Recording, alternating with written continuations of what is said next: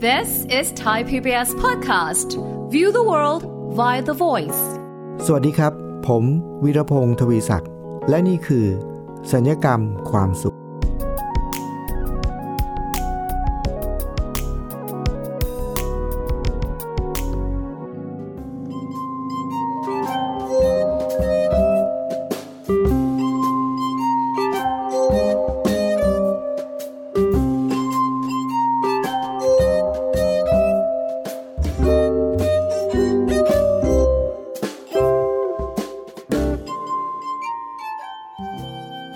ฟังครับ มีคำอยู่คำหนึ่งครับ เป็นคำที่ถ้าเกิดว่าผมพูดปุ๊บเนี่ย คุณผู้ฟังจะต้องนึกถึงอะไรบางอย่างแบบชัดเจนทันที เป็นคำที่เราได้ยินก็บ่อยๆนะครับ หรือบางครั้งเราก็เอ๊ะเราเองก็เป็นคนที่จะพูดคำนี้บ่อยๆ เหมือนกัน แล้วคำคำนี้ทุกครั้งที่เราพูดเนี่ย มันจะมีความหมายเฉพาะเจาะจงในแบบของเขาเลยนะครับคำนั้นคือคำว่า เรื่องกล้วยกล้วย คุณผู้ฟัง ถ้าผมพูดคาว่า เรื่องกล้วยกล้วยเนี่ย คุณผู้ฟังคิดว่า คนทั่วไปเขาจะนึกถึงอะไรครับคำว่าเรื่องกล้วยกล้วยเนี่ยกล้วยมันเป็นชื่อของผลไม้ใช่ไหมครับ แต่ว่าเมื่อไหร่ก็ตามที่เราพูดถึงคำว่า เรื่องกล้วยกล้วยเนี่ย มันเป็นการสื่อหรือเป็นความหมายของคำที่จะบอกว่า เรื่องที่เรากำลังจะทำนั้นนะมันเป็นเรื่องง่าย ๆนะครับ ไม่ยากหรอกง่ายๆเรื่องกล้วยๆนะฮะประมาณนี้ เพราะว่าสาเหตุก็น่าจะมาจาก เพราะว่ากล้วยในเวลาที่เราจะกิน เราจะปอกกล้วยเนี่ยมันง่ายๆใช่ไหมหรือมีคำพูดที่บอกว่าง่ายเหมือนปอกกล้วยเข้าปากนะฮะเพราะกล้วยนี่เป็นผลไม้ที่ปอกง่ายมากนะครับ เอามาถึงนี่ฟืบฟืบฟืบนี่ง่ายจริงๆนะฮะแล้วก็กินได้เลยนะครับแต่ว่าวันนี้เนี่ยคุณผู้ฟังครับ คำว่าเรื่องกล้วยกล้วยๆที่ผมพูดถึงเนี่ย ผมไม่ได้หมายถึงคำพังเพยหรือความหมายแฝงที่บอกว่าเป็นเรื่องง่าย ๆนะครับ ที่ผมพูดว่าเรื่องกล้วยกล้วยๆเนี่ย วันนี้ผมจะมาเล่าเกี่ยวกับเรื่องกล้วยเลยนะครับ เรื่องกล้วยกล้วยๆจริง ๆ เลยนะฮะคือเป็นเรื่องของกล้วยโดยแท้เลยนะครับแล้วผมก็เกิดการเรียนรู้หลายเรื่องหลายราวจากกล้วยเนี่ยนะครับ เรื่องมันก็มีอยู่ว่าเมื่อประมาณสักปีที่แล้วนะครับคุณผู้ฟัง อยู่มาวันหนึ่งก็มีเพื่อนคนหนึ่งเนี่ยคือผมไปต่างจังหวัดครับ แล้วก็ไปเจอเพื่อนคนหนึ่งเพื่อนเขาก็บอกว่า เนี่ยเขามีพันกล้วยมีหน่อกล้วยนะครับ เวลาที่เขาบ้านเขาอยู่ต่างจังหวัดเขาก็ปลูกต้นกล้วยใช่ไหมครับพอปลูกต้นกล้วยเสร็จเวลากล้วยมันขึ้นมาปุ๊บเนี่ยข้างๆ มันก็จะมี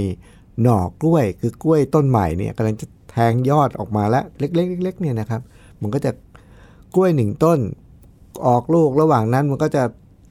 ก็จะมีหน่อกล้วยออกมา ก็เป็นต้นตัดไผ่ต้นนู่นต้นนี้ขึ้นมาเป็นกอหรือเป็นกอกล้วยเลยนะครับ เพื่อนก็ถามว่ากล้วยต้นเนี้ยมันอร่อยมากเลย อยากได้อยากได้หน่อกล้วยนี้ไปปลูกไหมนะครับ ผมบอกว่า เออก็เอาสินะ ไม่ได้มีที่อะไรหรอกแต่ว่า อยากจะไปลองปลูกดูนะครับ ว่ามันเป็นยังไงนะก็ดูซิว่ามันจะออกมาเป็น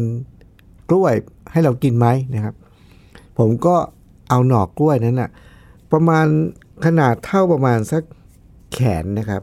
เท่าแขนทั้งขนาดแล้วก็ความความยาวนะก็ถือว่าเป็นหน่อกล้วยที่ไม่ใหญ่มากเล็ก ๆนะครับ กลับมาถึงก็ขุดดินครับ ปลูกเลยครับ ฝังลงไปแล้วก็ไม่ค่อยได้ดูแลอะไรมันนะครับ คุณผู้ฟัง ถึงเวลามันก็ค่อยๆ โตขึ้นเรื่อยๆเรื่อยๆเรื่อยๆ พอมันโตขึ้นจนมันก็ค่อยใหญ่ขึ้นเรื่อยๆซึ่งก็ใช้เวลานานนะครับคุณผู้ฟังเป็นปีนะครับ กว่าจากหน่อเล็กๆเนี่ยกว่ามันจะกลายเป็นต้นใหญ่ขึ้นมานะแล้วก็กว่าที่มันจะเขาเรียกว่าอะไรนะครับ ที่มันจะมียอดออกมาที่จะกลายเป็นเครือกล้วยอะไรเนี่ยนะครับ ใช้เวลาเป็นปีนะครับ พอพอมันออกมาแล้วเนี่ยครับคุณผู้ฟัง วันที่ผมชอบสังเกตเห็นเวลาที่ผมปลูกต้นไม้เหล่านี้เนี่ย ผมชอบสังเกต สังเกตว่า อุ้ยมันเริ่มแทงยอดออกมาแล้วนะครับ ตอนแรกก่อนที่มันจะแทงยอดเป็นเป็นปลีกล้วยเป็นอะไรเนี่ยนะครับ ที่ออกลูกมาเนี่ย มันก็จะออกมาเป็นเป็นใบใบตองเนี่ยใบกล้วยเนี่ย ค่อยๆ แตกใบไปเรื่อยๆแตกไปเรื่อยๆ จนถึงเวลาจุดหนึ่งปุ๊บเป็นปีแล้วเนี่ย มันก็จะเริ่มมียอดที่มัน เฮ้ย อันนี้ไม่ใช่ใบแล้วนะครับ มีวันหนึ่งผมสังเกตเห็นพอดีนะครับว่า ไอ้ยอดออกมานี่มันแปลกๆ โอ้ อันนี้มันต้องไม่ใช่เป็นใบตองละ มันจะต้องเตรียมตัวแทงยอดออกมาเพื่อกลายเป็นให้ผลละ ให้กล้วยละนะฮะ ผมก็เริ่มจดเลยครับ ว่าผมอยากรู้ว่ามันใช้เวลาเท่าไหร่ นับจากวันที่มันปรากฏยอดออกมาเนี่ย จนถึงวันที่เราได้ตัดกล้วยมากินเลยเนี่ย มันใช้เวลาเท่าไหร่นะครับ ผมก็ไม่แน่ใจว่ากล้วยแต่ละพันธุ์เนี่ยมันจะใช้เวลาเท่ากันหรือเปล่านะ แต่ไอ้กล้วยเนี่ยหน่อกล้วยเนี่ยเป็นกล้วยน้ำว้าที่ผมได้มาเนี่ย วันที่มันเริ่มแทงยอดแตกยอดออกมา แล้วก็จะแปลงร่างกายเป็นปลีกล้วยเป็นอะไรต่ออะไรเนี่ยนะครับ ผมก็ลองจดดูได้ความว่า มันใช้เวลากว่าจะได้กินเนี่ยประมาณ 4 เดือนนะครับสี่เดือนมันก็ค่อยๆออกมา ออกมาเสร็จมันก็ค่อย ๆ โน้มตัวย้อยออกมานะครับ แล้วมันก็ใหญ่ขึ้นปลีกล้วยมันก็ใหญ่ขึ้นเรื่อยๆเรื่อยๆใหญ่ขึ้นเรื่อยๆปุ๊บจนกระทั่งมันเริ่มจะมีเอ่อเป็นหวีใช่ไหมเป็นกล้วยออกมาเป็นหวีๆเล็กๆนี่นะมันก็จะต้องไอ้ไอ้เจ้าปลีกล้วยเนี่ยมันก็จะต้องใบที่ เปลือกที่มันสีแดงๆ มันก็จะค่อยๆเลาะมันก็ค่อยๆค่อยๆหลุดออกทีละใบทีละใบทีละใบนะฮะจนกระทั่งพอมันได้ที่ปุ๊บมันก็หลุดหมดแล้ว แล้วก็เหลือปลีกล้วยที่ไม่ไม่สามารถจะพัฒนาต่อกลายเป็นกล้วยแล้วเนี่ย เราก็ต้องตัดทิ้งอะไรเนี่ยคือเรื่องกล้วยๆที่ผมนั่นก็คือว่าที่ผมเล่าให้ฟังก็คือว่า ผมสังเกตการเจริญเติบโตของกล้วยนะครับ แล้ว มีเพื่อนผมก็มาแนะนำบอกว่า เนี่ยพอมันเริ่มออกลูกมาแล้วเนี่ยนะ ต้องต้องหาอะไรไปห่อครับ ไปห่อแล้วก็ไปหุ้มมัน ถ้าไม่อย่างนั้นเนี่ยเดี๋ยวนกเดี๋ยวกระลอกอะไรนี้ก็จะมากินกล้วยของเราไปนะ คือเราจะไม่ไม่ทันอะถ้าเราไม่คุมไม่เหมือนกับคนที่เขาปลูกผลไม้ใช่ไหมครับคุณผู้ฟัง ไม่ว่าจะเป็นอะไรเราเห็นชาวสวนเนี่ยเขาก็จะปลูก ปลูกฝรั่งปลูกอะไรก็ตามทีเนี่ยแม้กระทั่งทุเรียนนะครับเขาก็จะมีวิธีในการดูแลให้ผลมันเติบโตแล้วก็ไม่มีแมลงมากินหรือไม่โดนใครมาแทะอะไรเนี่ยวิธีเท่าที่เห็นก็คือเขาก็จะมีถุงมาครอบนะถุงใหญ่ถุงเล็ก เพราะว่าจะมีสัตว์ต่างๆ ที่จะเป็นสัตว์ที่มากินผลไม้เนี่ยไม่ว่าจะเป็นนกหนูกระรอก ข้างคาวอะไรพวกนี้นะจะคอยมาแวะเวียนทุกวันนะครับ พอเห็นทำท่ากินได้เมื่อไหร่ปุ๊บ มันอยู่สูงอะเราจะไม่ทันเขา เพื่อนก็แนะนำว่าให้คลุมเอาไว้นะครับ ให้คลุมไว้เสร็จปุ๊บ ผมก็อะลองดูนะครับ ลองไปคลุมดู ลองไปคลุมดูคันนี้ เวลาที่กล้วยเนี่ยต้นนี้มันสูงมากก็เวลาที่จะคุมก็ลำบากยากเย็นนะครับ แล้วต้องคอยระมัดระวังต้องคอยดูแล 4 เดือนนะครับคุณผู้ฟัง ต้องคอยประคบประงมดูแลอย่างดีนะครับ ไม่งั้นเดี๋ยวจะมีสัตว์ต่างๆ มาเอาไปกินก่อนนะฮะเราจะเพื่อนบอกว่าเดี๋ยวเราจะไม่ได้กินนะครับคราวนี้พอเป็นอย่างนั้นปั๊บเนี่ยโดยส่วนตัวผมนะครับคุณผู้ฟัง ทุกครั้งเวลาที่ผมไปซื้อกล้วยเนี่ยหรือซื้อผลไม้เนี่ยกล้วยเนี่ยเป็นหลัก ซื้อมาเนี่ยผมก็จะซื้อมาหนึ่งหวีเนี่ยโดยส่วนตัวก็ไม่ได้กินเยอะนะฮะกินได้วันละลูกสองลูกเนี่ย เอาเข้าจริงๆหนึ่งหวีเนี่ยครับคุณผู้ฟังทุกครั้งที่ซื้อกล้วยหนึ่งหวี ผมจะได้กินแค่ประมาณครึ่งเดียวครับ อีกครึ่งหนึ่งคือเรากินไม่ทัน กินไม่ทันเราก็ผมก็ชอบเอาไปแบ่งให้กับกระรอกอยู่แล้วนะครับ ให้กับกระรอกบ้างให้นกบ้างโดยผมก็จะไปแขวนไว้ที่ต้นไม้ ก็อันนี้เป็นสิ่งที่เราทำอยู่แล้วนะครับ คือซื้อมาหนึ่งหวีเนี่ยแทบจะกินกันคนละครึ่งนะครับแบ่งกันนะก็เป็นธรรมชาติ แต่ว่าพอเราปลูกเองครับคุณผู้ฟัง พื่อนแนะนำแบบนั้น เราก็ทำแบบนั้น ว่าต้องคลุมไว้งั้นเดี๋ยวจะโดนมากินอะไรอย่างเงี้ยเราก็ซึ่งไอการทำแบบนั้นเนี่ยมันใช้เวลานะครับแล้วก็ต้องใช้ความพยายามต้องสังเกตต้องปีนขึ้นไปอะไรต่ออะไรเนี่ยนะครับ พอสมควรเลยครับ แต่พอผ่านไป 4 เดือนครับคุณผู้ฟัง คราวนี้มันก็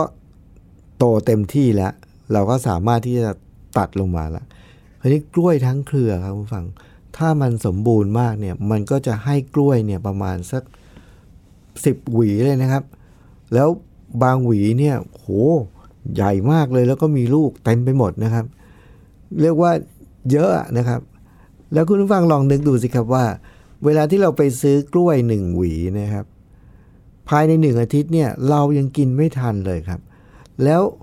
พอมันมาเป็นเครือขนาดนี้นี่ใหญ่โตขนาดนี้ เป็นสิบหวีโดยประมาณนะครับสิบกว่าด้วยนะครับ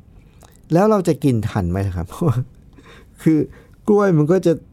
ทยอยสุกไล่ไล่ไล่ไล่ไล่กันนะครับ ก็ปรากฏว่าเป็นไปตามที่ควรจะเป็นครับ คือ พอมันโตเต็มที่ผมก็ตัดเลยครับ ตัดก็ได้มาเครือหนึ่งอู้สิบกว่าหวีครับ หวีใหญ่ๆเรารู้ว่าเรากินไม่ทันแน่ทำไงครับ แจกสิครับ ใครผ่านมาก็แจกหมดนะฮะแจกไปเรื่อยนะฮะก็แจกไปต้องหลายหวีแล้วนะแต่ก็ยังเหลืออีกต้องหลายหวีนะแบบประมาณครึ่งหนึ่งเลยสี่ห้าหวีเลยครับ พอแจกไปแล้วที่เหลือก็ต้องกิน แล้วคุณผู้ฟังครับ อย่างที่ผมเล่าให้ฟังแล้วว่า โดยธรรมชาติ ซื้อกล้วยหนึ่งหวี ก็กินไม่ทันอยู่แล้ว ต้องแบ่งกระลอก แบ่งนกคนละครึ่งอยู่แล้ว แต่รอบนี้มันมาทีละห้าหวีครับ มันจะไปกินทันได้ยังไงล่ะ มันก็ไม่น่าจะทันใช่ไหมครับ ก็กินไปแบ่งไป แล้วแต่รอบนี้มันไม่ใช่หวีเดียว มันห้าหวี คุณฟังเชื่อไหมครับว่า จากสิ่งที่เกิดขึ้นเนี่ย มันทำให้ผมมีความรู้สึกว่า โอ้โห เราได้เกิดการเรียนรู้อะไรเยอะมากนะครับ เพราะเวลาที่เราปลูก เรากลัวว่าจะมีมแมลงมีนก มีกระรอก มีข้างข่าวมากิน เราก็ต้องดูแลประคบประงมอย่างดี ห่อไว้ไม่ให้ใครมาลุกลานนะครับ มาเอาไปกินซะก่อนอะไรเงี้ยนะครับ แต่ถึงเวลาในที่สุดแล้ว พอถึงเวลาตัดแล้วครับ กลับเป็นว่าเราก็กินไม่ทันครับกินไม่ทันแล้วยังไงต่อครับ กล้วยเนี่ยกินไม่ทันมันก็สุกพอสุกมากๆ มันก็ยังไม่ถึงกับเน่าด้วยนะครับ มันสูงมากนี่มันก็ส่งกลิ่น ไม่ค่อยไม่ค่อยพึงประสงค์แล้วครับ ตอนนี้เราก็ต้องมีวิธีในการบริหารจัดการแล้ว เดี๋ยวคุณผู้ฟังเรามาดูสิครับว่า วิธีในการบริหารจัดการ แต่ที่สำคัญเลยคือ สิ่งนี้มันทำให้เราเกิดการเรียนรู้อะไรในชีวิต และมันจะทำให้ชีวิตเราหลังจากนั้นเนี่ยเบาลงหรือว่าหนักขึ้นนะครับ เดี๋ยวต้องมาดูในช่วงหน้านะครับ ช่วงนี้เรามาพักสักครู่ครับ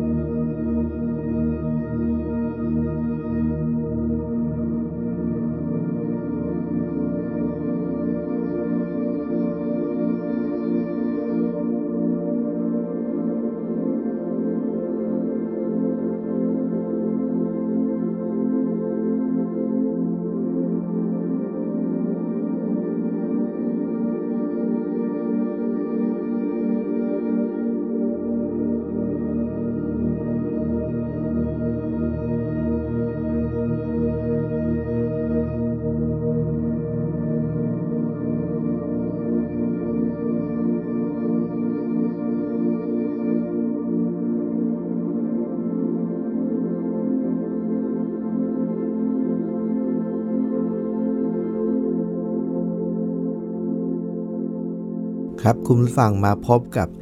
พอดแคสต์สัญญกรรมความสุข ตอนเรื่องกล้วยกล้วยนะครับ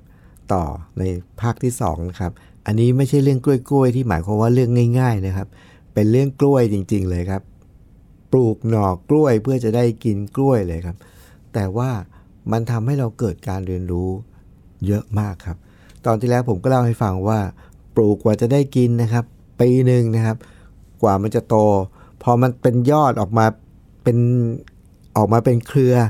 ก็ใช้เวลากว่าจะได้กินอีก 4 เดือนนะครับ ดูแลประคบประงมกลัวสัตว์แมลงต่างๆ จะมากินนะครับห่ออย่างดีดูแลอย่างดี 4 เดือนนะครับ แต่ปรากฏว่าพอในที่สุดพอมันสุกออกมา 10กว่าหวี กินไม่ทันครับ แจกก็แล้วกินก็แล้วก็ยังไม่ทันครับ ส่งกลิ่นเหม็นไปในครัวนะครับ ก็ตอนนี้ทำยังไงครับวิธีแก้ปัญหา จริง ๆ แล้วเนี่ยผมเชื่อว่าหลายท่านก็จะบอกว่า โอ้ย อย่างนี้มีวิธี ก็เอาไปแปรรูปสินะครับ จริง ๆ แปรรูปผมก็แปรแล้วนะครับ เอาไปทำกล้วยบดชีบ้างนะเอาไปอบบ้างคือสารพัดแล้วครับ ก็ยังไม่ทันนะก็ยังไม่ทันเสร็จ วิธีที่ใช้ก็คือ พอมาเริ่มส่งกลิ่น ไม่พึงปรารถนาในบ้านปุ๊บผมก็ต้องเอากล้วยนั่นนะทั้งหวีเลยนะครับ เอาไปแขวนที่ต้นไม้ครับ เอากลับไปคืน คืนเจ้าของคือคืนคนที่เขากินนะครับ ก็คือพวกกระลอกพวกนกพวกค้างคาวไหลเนี่ยนะครับ เดี๋ยวเขาไปแขวน เดี๋ยวเขาก็มานะครับรวมทั้งบางทีก็มีหนูก็มากินด้วยนะครับพอไปแขวนเสร็จแล้วเนี่ย ผมก็สังเกตการครับ รอบนี้เนี่ยแขวนเป็นหวีเลยนะครับ พอมันสุกไม่ทันก็เอาไปแขวนไว้ข้างนอก แล้วก็สังเกตการ เห็นนกบินมานะครับ นกบางชนิดก็กินกล้วยบางชนิดก็ไม่กินนะก็สังเกตว่าอ่ามีนกมากินนะฮะเดี๋ยวกระรอกก็มากินนะฮะแต่ครั้งข่าวมากลางคืนเราคงไม่เห็นนะที่เห็นเนี่ยก็คือมีนกหลายชนิดมากิน แล้วก็มีกระรอกมากินนะครับ พอระหว่างที่กำลังสังเกตการแล้วก็ดูนกดูกระรอกมากินกล้วยเหล่านั้นนะครับคุณผู้ฟัง ผมก็นึกขำตัวเองครับว่า ตอนที่เราปลูก เราต้องลำบากลำบนปีนขึ้นไปนะครับ เพื่อเอาอะไรไปคลุม เพื่อให้ปลอดภัยจากกระรอกจากนก แต่ว่าในที่สุดพอออกผลออกมา มันเยอะเรากินไม่ทัน เราก็ต้องเอาลำบากลำบนเอากลับมามาแขวนที่ต้นไม้ ก็เพื่อให้กระให้กระลอกให้นกได้กินอีก ผมก็เลยคิดว่ามันเกิดการเรียนรู้ว่าหลายครั้งนะครับคุณผู้ฟัง ในชีวิตคนเราเนี่ยหลายครั้งมันเป็นแบบนี้หรือเปล่า คือ เราแบกอะไรบางอย่างไว้ครับ ตอนที่เราปลูกกล้วยเนี่ยสิ่งที่เราแบกก็คืออะไร เราคิดว่าเราปลูกกล้วย เราก็ต้องได้กินผล เราก็ต้องได้กินกล้วย เพราะฉะนั้นเราก็จะต้องดูแลมันอย่างดี ไม่ให้นกหนูแมลงมากิน ต้องไปลำบากลำบนหอ เพราะเรารู้สึกว่านั่นมันเป็นของเราเราก็ต้องได้กินแล้วก็ต้องดูแลไม่ให้คนอื่นมากินนะประมาณนี้นะซึ่งต้องใช้เวลาใช้ความพยายาม แต่ในที่สุดถึงเวลาแล้วพอกินไม่ทัน เราก็ต้องเอากลับไปคืนเขาอยู่ดีมันให้ผมเกิดการเรียนรู้เลยว่า ครั้งต่อไปนะครับคุณผู้ฟังสำหรับผมนะ ถ้าผมจะปลูกกล้วยอีกเนี่ยแล้ว เวลาที่มันจะออกลูกเนี่ยถึงเวลามันออกลูกแล้วเนี่ย ผมคิดว่าผมคงจะไม่ไปไปยุ่งวุ่นวายกับมันอีกแล้วนะคือจะไม่ไปให้เวลาในการที่จะต้องไประมัดระวัง ไม่ให้ใครมากินละไม่ละ ปล่อยไปเลยนะไม่สนใจละปล่อยตามธรรมชาติไปเลย ใครเมื่อถึงเวลาที่มันสุกพร้อมพอที่นกกินได้หรือกระรอกกินได้ ก็มาเลย เชิญนะ เราจะได้ไม่ต้องลำบากนะฮะเอาไปให้กินในภายหลัง ส่วนเราเนี่ยกล้วยหนึ่งเครือเราก็กินอย่างมากนะหวีหนึ่งหรือสองหวีอะครับ หรือถ้าจะตัดแจกก็ได้อีกสองสามหวีนะฮะเพราะฉะนั้นเนี่ยก็ไม่ต้องกังวลครับ พอได้แนวคิดนี้ครับคุณฟัง ผมก็ทดลองเลยครับ มีกล้วยอีกต้นหนึ่งครับ มาเลยทีนี้ เหมือนเดิมครับ พอโตปุ๊บได้ที่ออกลูกมาออกเครือมา รอบนี้ผมไม่คลุมไม่อะไรทั้งสิ้นเลย ปล่อยเลยครับ แล้วก็สังเกตครับคุณผู้ฟัง ผมพบว่ามันน่าสนใจตรงที่ว่า พอมันสุกที่มันได้เวลาที่มันจะกินแล้วเนี่ยครับ นกกับกระรอกเขาก็จะมากินนะครับ แต่ผมสังเกตว่าที่จริงแล้วนกกับกระรอกที่เขามากินผลไม้บนต้นเนี่ยครับคุณผู้ฟังเขากินอย่างมีระบบและมีระเบียบนะครับ คือเขาไม่กินมั่วไปหมดนะครับ คือถ้ามีหวีไหนที่มันสุกแล้วกินได้ก่อนนะเขาจะกินหวีนั้น แล้วในหวีแต่ละหวีคือโดยที่เขาไม่ได้แตะหวีอื่นเลยนะครับเขาจะกินเฉพาะหวีนั้น แล้วพอเขากินหวีนั้น ในหวีเดียวกันเนี่ยกล้วยมันก็ไม่ได้สุกพร้อมกันทุกลูกนะครับ ลูกไหนที่สุกก่อนเขาก็จะกินลูกนั้น แล้วเขาก็จะกินให้มันค่อยๆหมดไป ทีละลูกอะครับ คือเขาไม่กินมั่ว ตรงนู้นนิดตรงนี้หน่อยเจาะมั่วไปหมดไม่นะครับ เขาก็จะกินเป็นลูกๆไป ผมก็เลยพบว่า เออ วิธีนี้ก็ดีนะ ในที่สุดแล้วไอ้กล้วยต้นที่สองเนี่ย วิธีนี้ผมคิดว่ามันสำหรับผมนะ มันเป็นวิธีที่ เออประสบความสำเร็จในแง่ของเราก็คือเราก็ปลูกกล้วย แล้วเราก็ได้กินกล้วย โดยที่เราไม่ต้องไปแบก ความรู้สึกครับข้องหมองใจขุ่นมัวว่า หรือจะมีกระลอกมีนกมากินก่อน ไม่ต้องหรอก เพราะว่าเดี๋ยวตอนท้ายผมรู้แล้ว เดี๋ยวตอนท้ายเราก็ต้องไปให้เขาลำบากมากินช่วยอยู่ดีแหละนะเพราะฉะนั้นก็เอาตามสบายนะฮะแล้วเขาก็กินจริง ๆ หลังจากนั้นพอมันเริ่มสุกพอที่เราคิดว่าเราจะกินได้นะครับคุณผู้ฟัง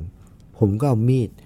ไปค่อยๆตัดตัดเฉือนเฉือนมาทีละหวี โดย ไอ้หวีที่เขามากินไปแล้วเนี่ย ผมก็ปล่อยคาไว้อย่างนั้นเลยครับ คือให้เขามากินต่อไปนะครับ ส่วนไอ้หวีด้านล่างที่มันยังไม่ยังไม่สุกเขาก็ไม่กินใช่ไหมครับ แต่พอมันได้เวลาสุกปุ๊บเราเขากินข้างบนเขายังไม่ลงมาข้างล่าง เราก็เลยได้หวีที่ปกติเราก็กินของเราไป แล้วเราก็กินพอที่เราจะกินทัน แล้วก็แจกทัน ที่เหลือนี่ผมปล่อยคาไว้บนต้นเลยนะครับ ยังไม่ตัดลงมา แล้วยังไม่โค่นต้นด้วย เพราะว่ากล้วยเนี่ยเวลาที่เราปลูก เราก็จะต้องตัดกล้วยเราก็ต้องโค่นมาลงใช่ไหมฮะอันนี้ยังไม่โค่นนะก็ทิ้งไว้อย่างนั้นแหละนะให้มีกล้วยอยู่สองสามหวีอะที่เขากินกินไว้แล้วเนี่ยก็ทิ้งไว้ตรงนั้นนะครับ กลายเป็นว่าผมพบว่าการปลูกกล้วยในแบบของผมนะ อันนี้ต้องต้องย้ำว่าในแบบของผมนะครับ เพราะถ้าเกิดใครที่ปลูกกล้วย มีวัตถุประสงค์เพื่อที่จะเอาไปขาย ผมเชื่อว่าอันนี้ก็เป็นอีกแบบหนึ่งนะครับ ก็เป็นอีกแบบหนึ่งเขาก็คงจะต้องดูแลอย่างดี เพราะว่ากล้วยที่จะเอาไปขาย ถ้ามีนกมีกระรอกมาแทะ ลูกค้าก็คงจะไม่ค่อยอยากซื้อเท่าไหร่ ซึ่งอันนั้นก็เป็นเรื่องปกตินะครับ แต่ว่าผมจึงเน้นย้ำว่า อันนี้คือการปลูกกล้วยในในแบบของผมนะเพราะว่าผมเป็นคนที่กินไม่ทันนะแล้วก็เลยกินก็แบ่งกระรอก แบ่งนกอยู่แล้ว ก็ปลูกแบบนี้ไปเลย จะได้สบายใจนะครับแล้วมันพบว่ามันทำให้เราปลูกกล้วยแล้วก็ได้กินกล้วยนะแล้วก็มีความสุขดีนะแล้วก็ถึงเวลาก็มานั่งมองนก มองกระรอก มากินกล้วยที่อยู่บนต้นนั้นนะเขาก็ได้กินไปด้วย เพราะฉะนั้นคุณผู้ฟังครับ เรื่องกล้วยๆในวันนี้เนี่ยมันเป็นเรื่องที่ผมพบว่า จากสิ่งที่เกิดขึ้นพอเราสังเกต เราก็ได้เกิดการเรียนรู้ และผมพบว่าหลายครั้งการเรียนรู้เรื่องแบบนี้เนี่ยเราสามารถนำมาประยุกต์ใช้ในชีวิตกับเรื่องอื่น ๆ ได้อีกเยอะแยะมากมายนะครับ คุณผู้ฟัง คุณผู้ฟังลองสำรวจดูในชีวิตเราครับ ตอนนี้เริ่มลามออกจากกล้วยแล้วนะเป็นเรื่องอื่นในชีวิตครับ คุณผู้ฟังเคยมีเคยมีอะไรบางอย่างไหมครับ เป็นข้าวของเครื่องใช้ เสื้อผ้าหรืออะไรก็ตามทีนะครับ ที่เรามีวิธีคิดแบบกล้วยเนี่ยครับก็คือเราจะต้องเก็บรักษาอย่างดี มันจะได้ไม่เสียนะครับ แล้วมันจะได้ไม่เก่า ไม่ช้ำ ไม่ถลอกไม่เป็นรอยอะไรก็ตามทีนะครับข้าวของเครื่องใช้ที่เรามีในชีวิตนะครับคุณฟัง เหมือนกับกล้วยที่เราต้องไปห่อหุ้มมันเนี่ยบางคนมีข้าวของเครื่องใช้เยอะแยะมากมาย อย่างบางคน สะสมกระเป๋าก็เป็นเรื่องความชอบส่วนตัวนะครับ แต่ความที่กระเป๋าราคาแพงพอมันมีเยอะมากขึ้น ดูแลก็ต้องมีตู้เก็บเฉพาะเก็บกระเป๋าราคาแพงนะครับ เพราะจะต้องคุมอุณหภูมิ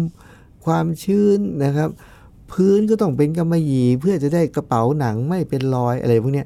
คุณฟังเห็นไหมครับว่ามันจะคล้ายๆ การที่เราดูแลกล้วยอะจะได้ไม่โดนนกหนูแมลงมากินนะครับ คุณฟังครับ ทรัพย์สมบัติหรือว่าสิ่งของเหล่านี้เนี่ยข้าวของเครื่องใช้เหล่านี้เนี่ยถ้าเราลองคิดให้ดีๆ แล้วเราก็จะพบว่าหลายครั้ง เราแบกสิ่งต่างๆ เหล่านี้มาไว้เยอะมากนะครับ แล้วมันทำให้เราต้องใช้พลังงานใช้ความคิด ใช้เวลาในการใส่ใจดูแล เก็บรักษาจนกระทั่งเต็มบ้านหมดไม่มีที่จะอยู่แล้วนะครับ บางคนเก็บของเยอะมากนะครับ จนไม่มีที่จะเดิน ทั้งๆทที่ในความเป็นจริง เราใส่เสื้อผ้าเราก็ใส่ได้ไม่กี่ตัวนะครับ ส่วนไอ้ที่แขวนอยู่เต็มตู้หมดที่เราไม่ได้ใส่เลยเนี่ย มันก็อยู่อย่างนั้นแหละนะฮะคุณผู้ฟังครับถ้าเราเกิดการเรียนรู้จากเรื่องกล้วยๆ แบบที่ผมเล่าให้ฟังนะครับว่า ถ้าเรากินไม่ทันในที่สุดเราก็ต้องไปแบ่งเขาอยู่ดี แล้วก็สู้ อกตัดใจแล้วก็วางมาลง แล้วก็ให้เขากินไปสักตั้งแต่แรกเลย เราจะได้มีความสุขแล้วก็เบาสบายนะครับ จากเรื่องกล้วยๆเนี่ยก็นำมาสู่ข้าวของเครื่องใช้ในชีวิตประจำวัน ที่เรามีวิธีคิดแบบเดียวกันเลยครับ เพราะฉะนั้นถ้าเราสามารถที่จะวางมันลง แล้วก็จำหน่ายจ่ายแจกไปให้กับคนที่เขาจะได้ใช้ประโยชน์เนี่ย ผมก็คิดว่าข้อแรกมันก็จะทำให้ตัวเราเอง เบาลงเยอะมาก แล้วข้อที่สองสิ่งนั้นก็จะกลับกลายเป็นสิ่งของที่มีคุณค่า แล้วก็สร้างคุณค่าสร้างประโยชน์ให้กับคนที่เขาจะได้ใช้ประโยชน์จากมันจริง ๆ คุณผู้ฟังครับ รายการสัญญกรรมความสุข รายการที่จะมุ่งเน้นที่จะมอบแง่คิดและมุมมองเพื่อให้เราทุกคนเนี่ยมีชีวิตที่มีความสุขง่ายขึ้น มีความสุขมากขึ้นนะครับ แล้วก็มีความทุกข์ยากขึ้น แล้วก็มีความทุกข์น้อยลงด้วย ต้องขอบพระคุณคุณผู้ฟังทุกท่านนะครับ ที่ติดตามรายการสัญญกรรมความสุขอย่างสม่ำเสมอนะครับ วันนี้ผมวิรพงศ์ทวิศักดิ์ต้องลาไปก่อนครับ สวัสดีครับ ติดตามรายการทางเว็บไซต์และแอปพลิเคชันของไทย PBS Podcast Spotify SoundCloud Google Podcast Apple Podcast และ YouTube Channel Thai PBS Podcast Thai PBS Podcast. View the world via the voice.